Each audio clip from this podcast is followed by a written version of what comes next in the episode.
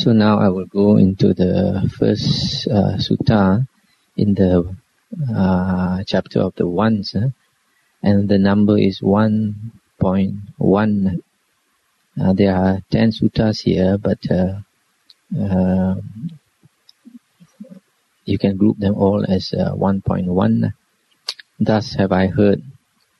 now I read the sutta. Thus have I heard. On a certain occasion, the Exalted One was staying near Savatthi at Jeta Grove in Anathapindika's park. I stop for a moment.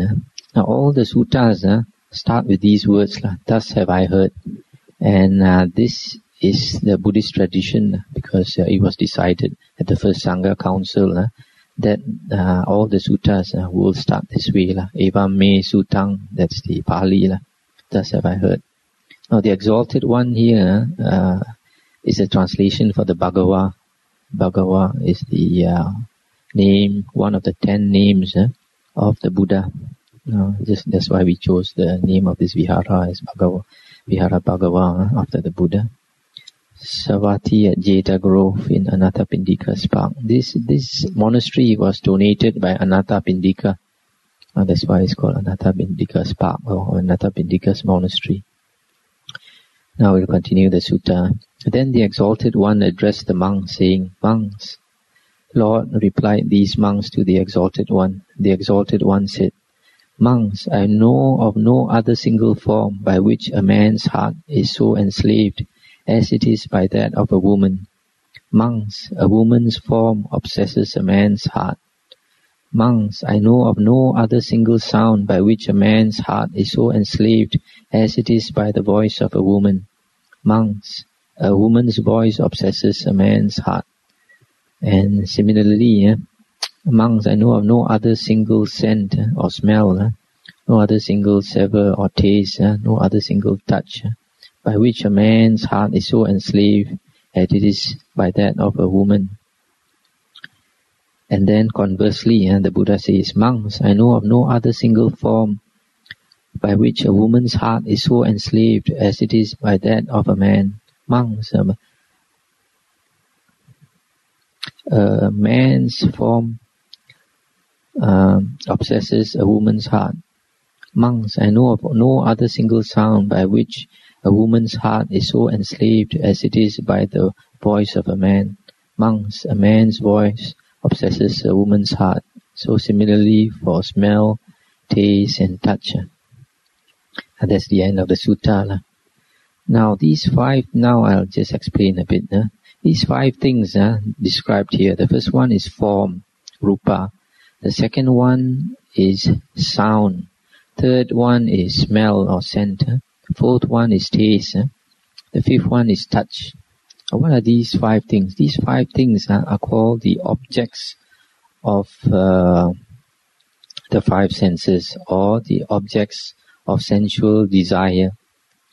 So, of all the objects of sensual desire, uh, nothing can um, attract a person uh, so much uh, as the opposite sex. Now we all know uh, that uh, the spiritual path is concerned with um, giving up, renouncing sensual desire, sensual pleasures. So that is why, because the opposite sex uh, is the most attractive uh, of all the sensual uh, objects, uh, objects of the senses. Uh, that uh, the opposite sex is the biggest obstruction to the spiritual path, and that has been obvious when we look at, for example, the monks disrobing. It is a fact that nine approximately nine out of ten monks who disrobe uh, do so because of a woman. And probably the converse is also true. Uh. Probably nine out of ten nuns who disrobe also do so because of a man.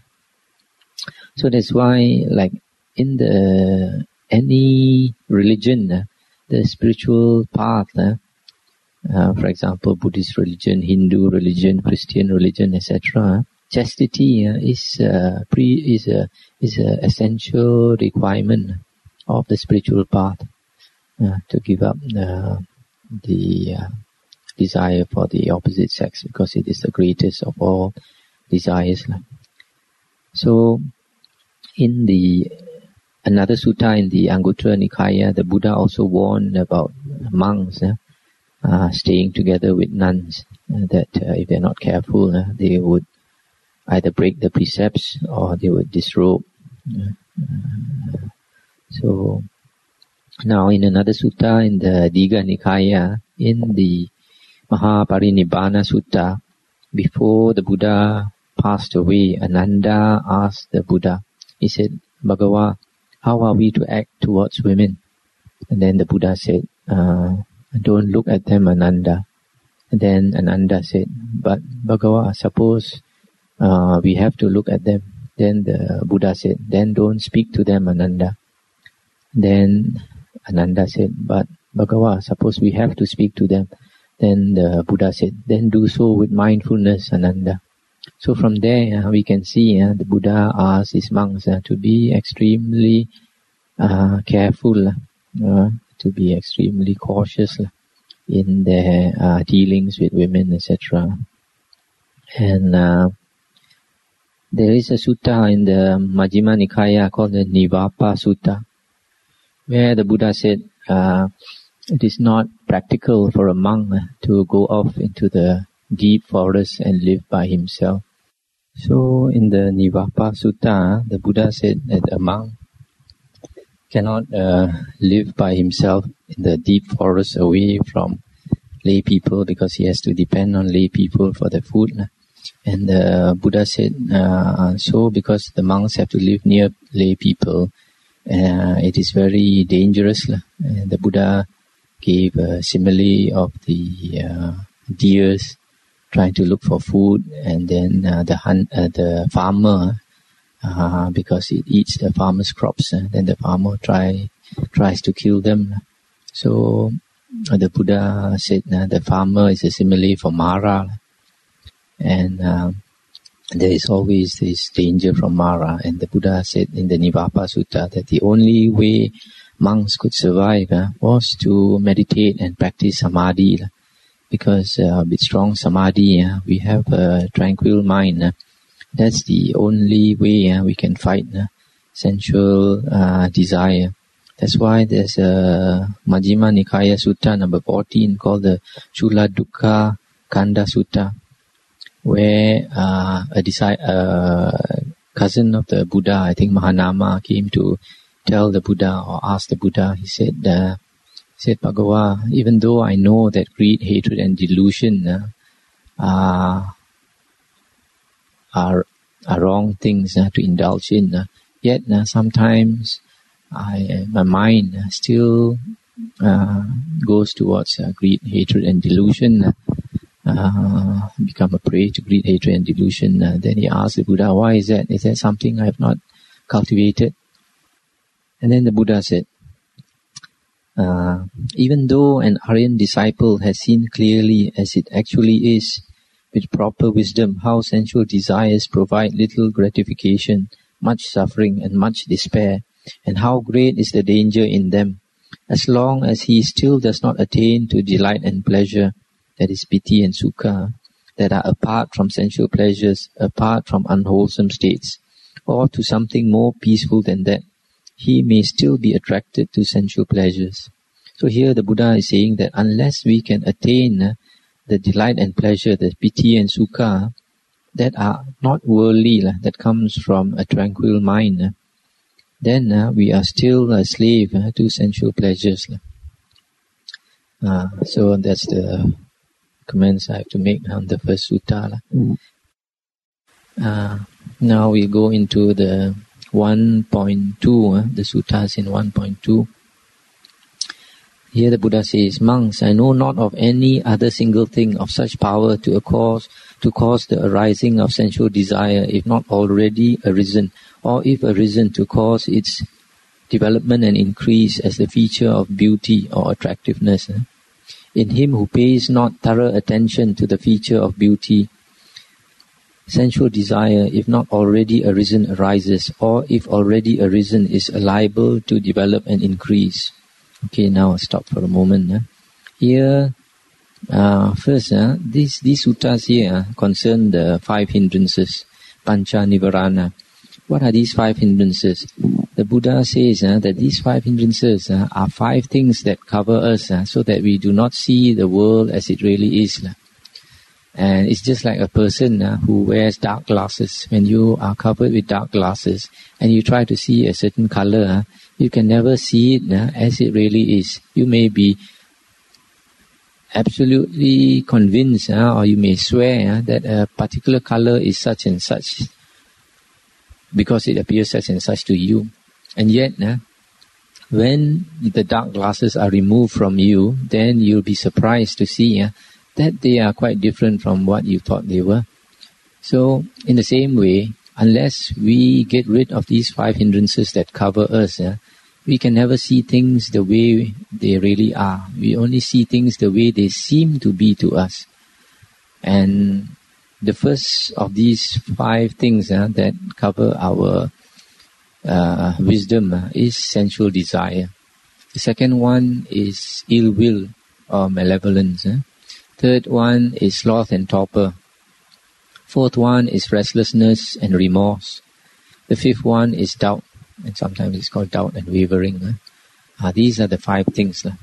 So here the the first uh, sutta is saying uh, that uh, sensual desire arises uh, mainly because the, of the feature of attractiveness or beauty. For example, a man uh, may be attracted to a woman uh, because he thinks that that woman is beautiful uh, or attractive in some way. Uh. And similarly, uh, a woman may be attracted to a man because she finds something attractive in his looks. Uh. Now, this feature of beauty, of attractiveness, what is it? It is a perception. It is a perception that is formed in our mind. And if we look into some other suttas uh, later, we find that it is one of the things uh, that we associate with the self. There are five things the Buddha calls them the panchakkhandha, five aggregates uh, that we associate with the self. First one is the body. Uh, the second one is feeling. Third one is perception. Then volition. Then consciousness. So the Buddha says in some other sutta that perception uh, is formed from habit uh, we, because of the way nature has made uh, uh, beings, uh, we have certain perceptions. But the Buddha said, uh, perceptions can change. For example, if a person uh, he does not cultivate his mind, uh, he might find the form of the opposite sex very attractive. But somebody who develops his mind, uh, cultivates the 32 parts of the body, the, the meditation of the 32 parts of the body, then he begins to see the body as it really is. Uh, not only the external part of the body, but the internal part of the body. Uh, you'll be able to uh, sort of picture a person in terms of blood and bones and flesh and oil and uh, fat and uh, urine and pus, saliva, etc. Then uh, he might find uh, that the body, uh, a body of any person, uh, is no more attractive. Uh, he might find even a body as being loathsome. So perceptions uh, can be changed. Perceptions are are something uh, in that that we form arbitrarily. For example, somebody might find a particular person as very handsome whereas another person might another woman might find that person as not handsome. Similarly a man might find a woman as beautiful. Some other man might look at the woman and see that it's not beautiful. So it's all in the eyes of the beholder uh, so the buddha says if we pay thorough attention uh, to the feature of beauty uh, then uh, uh, it does not uh, sort of um, this sensual desire will not arise. So so quickly. Uh, we have to pay, if we understand the Dhamma, then we pay thorough attention or whatever perception we have. Uh, we look into it and see that it's just an opinion only that we have. Uh, and then uh, it does not uh, enslave us so much. Now after that another sutta, monks, I know not of any other single thing of such power to cause the arising of ill will, if not already arisen, or if arisen to cause its development and increase as a repulsive feature.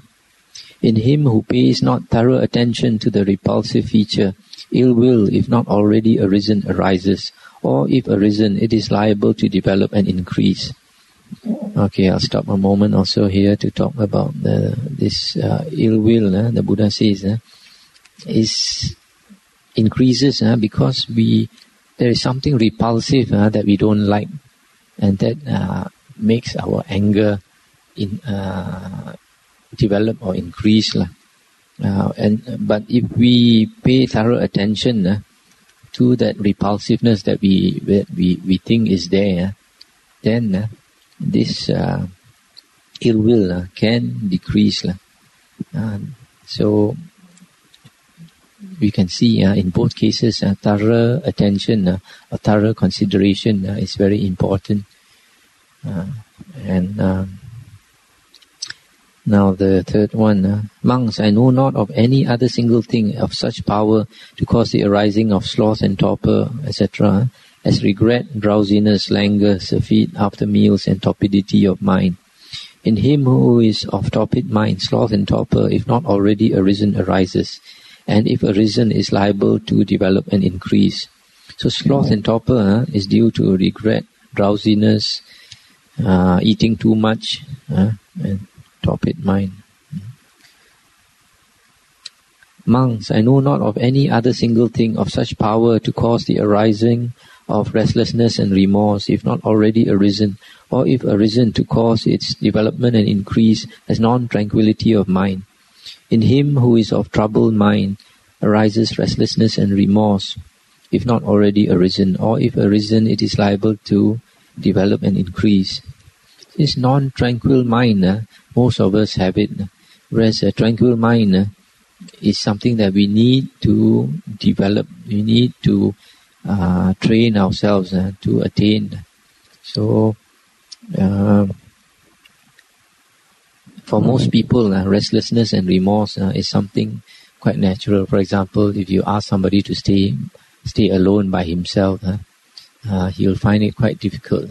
Even to stay in the house, you know, by yourself uh, many people, uh, they look at the four walls after some time, uh, after they are finished reading the newspaper and watch the TV and all that, they look around the four walls, they think they are going crazy and have to go out and do something.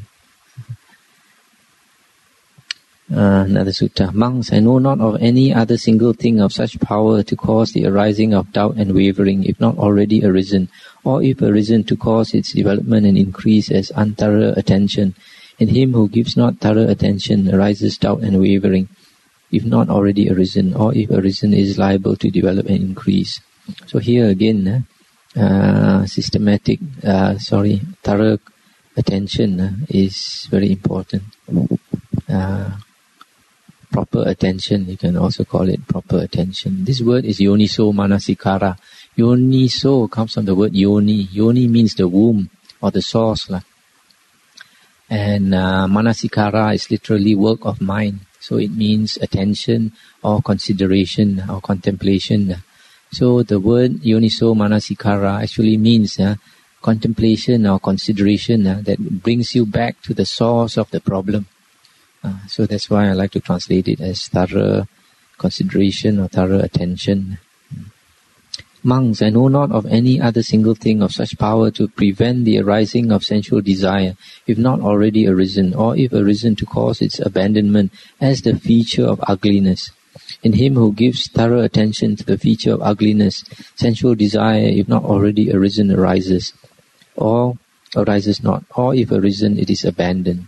So here, uh, you see, if you think uh, that uh, you are attracted to a particular person, because that person is beautiful or handsome or whatever. Then you try to look for the the ugly side of that person. Uh, when you look for the ugly side of the person, then uh, you the sensual desire can diminish. Monks, I know not of any other single thing of such power to prevent the arising of ill will, if not already arisen, or if arisen to cause its abandonment, as goodwill released or radiated by the mind. In him who gives thorough attention to goodwill or metta released by the mind, ill will, if not already arisen, arises not, or if arisen, it is abandoned. So here, um, ill will or anger can be um, reduced uh, by metta. Metta, metta here is uh, we translate it as goodwill. I can translate it as uh, impersonal love. Uh, metta is a good antidote for anger and ill will. The word here, which I have translated as goodwill released by the mind, uh, is metta ceto vimutti. Here, actually, the book is translated as the heart's release through amity. I feel uh, it is uh, uh, metta released by the mind because uh, uh, from the other suttas, uh, uh, it would seem uh, that to really practice metta, you have to develop jhana. Without jhana, you think you are rating metta, but uh, other beings cannot feel it. Uh, the only way to radiate metta properly is to have very strong jhana. Then you can radiate out that metta. Monks, I know not of any other single thing of such power to prevent the arising of sloth and torpor, if not already arisen, or if arisen to cause its abandonment as the element of putting forth effort, of exertion, of striving. In him who energetically strives, sloth and torpor arises not, or if arisen, it is abandoned. Uh, so here to fight sloth and torpor, uh, we have to put forth effort, exertion, striving. Uh, um, sloth and torpor, uh, a lot of it uh, is due to sleeping too much. The more we sleep, uh, the more sloth and torpor we have. And sleep is one of those things uh, that you can never have enough of. Uh. The more you sleep, the more you want. Monks, I know not of any other single thing of such power to prevent the arising of restlessness and remorse, if not already arisen, or if arisen to cause its abandonment as tranquility of mind. In the tranquil minded, restlessness and remorse arises not, or if arisen, it is abandoned. So, to the antidote uh, for restlessness and remorse to, is to cultivate tranquility of mind. That means uh, cultivate samatha. Monks, I know not of any other single thing of such power to prevent the arising of doubt and wavering, if not already arisen, or if arisen to cause its abandonment, as thorough attention. In him who gives thorough attention, doubt and wavering arises not, or if, ari- or if arisen, it is abandoned.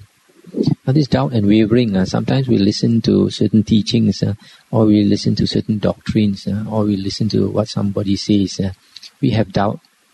But if we contemplate uh, we reflect on what that person says, uh, think carefully, uh, and then uh, uh, the doubt will can be resolved.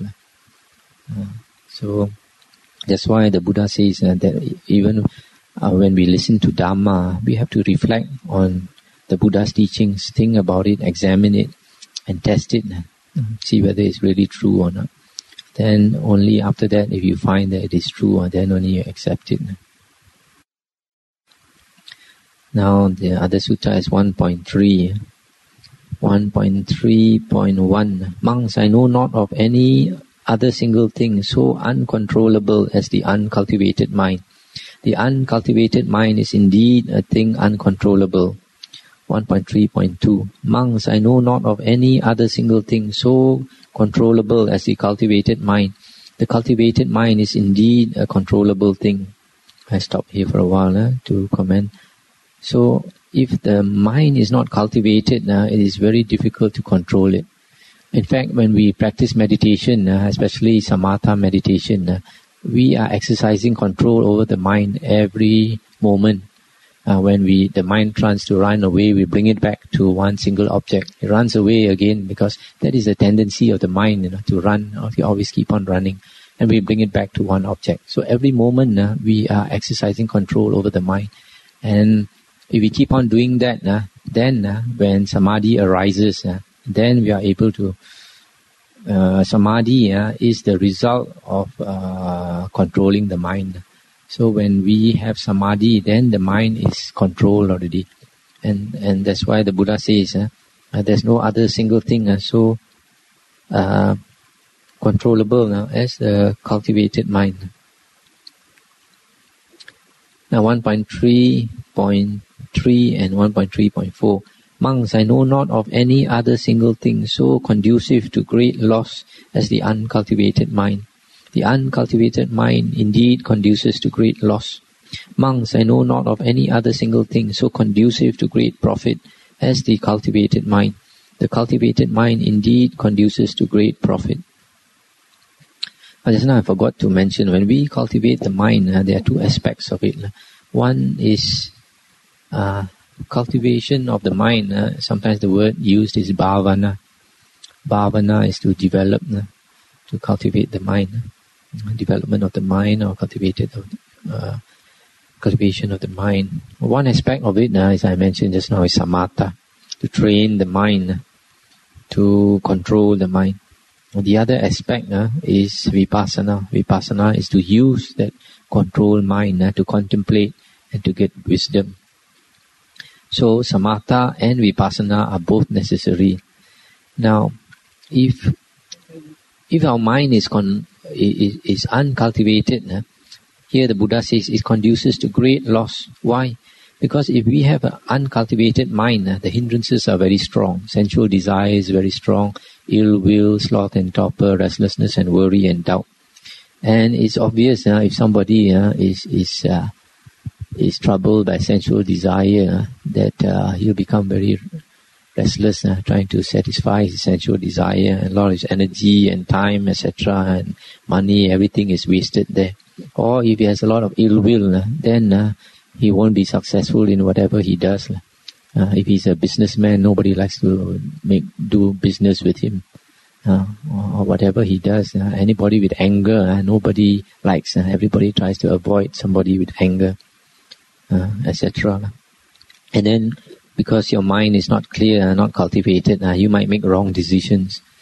you cannot see things. you cannot see your problem very clearly, and you are like in a daze.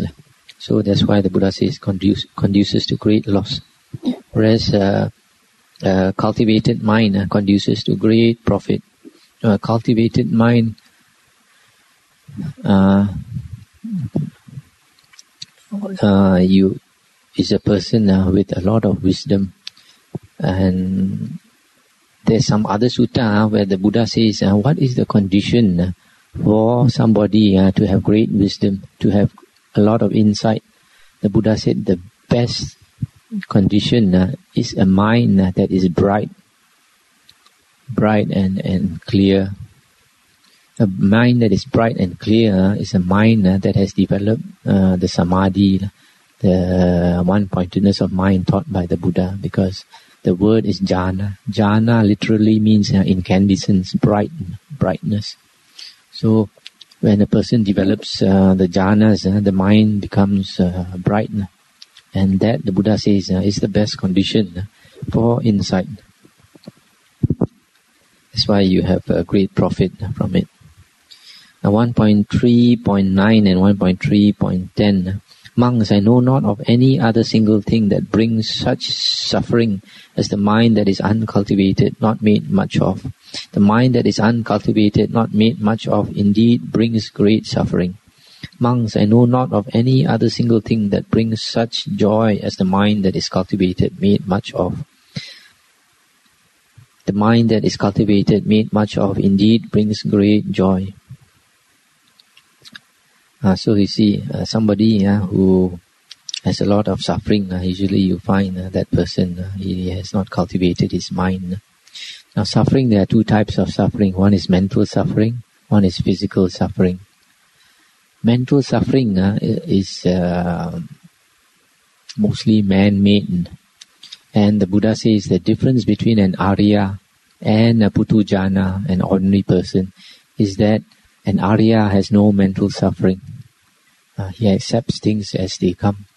Uh, he has no mental suffering. He does not proliferate uh, whatever problems he has. He does not think about them and make them multiply in his mind.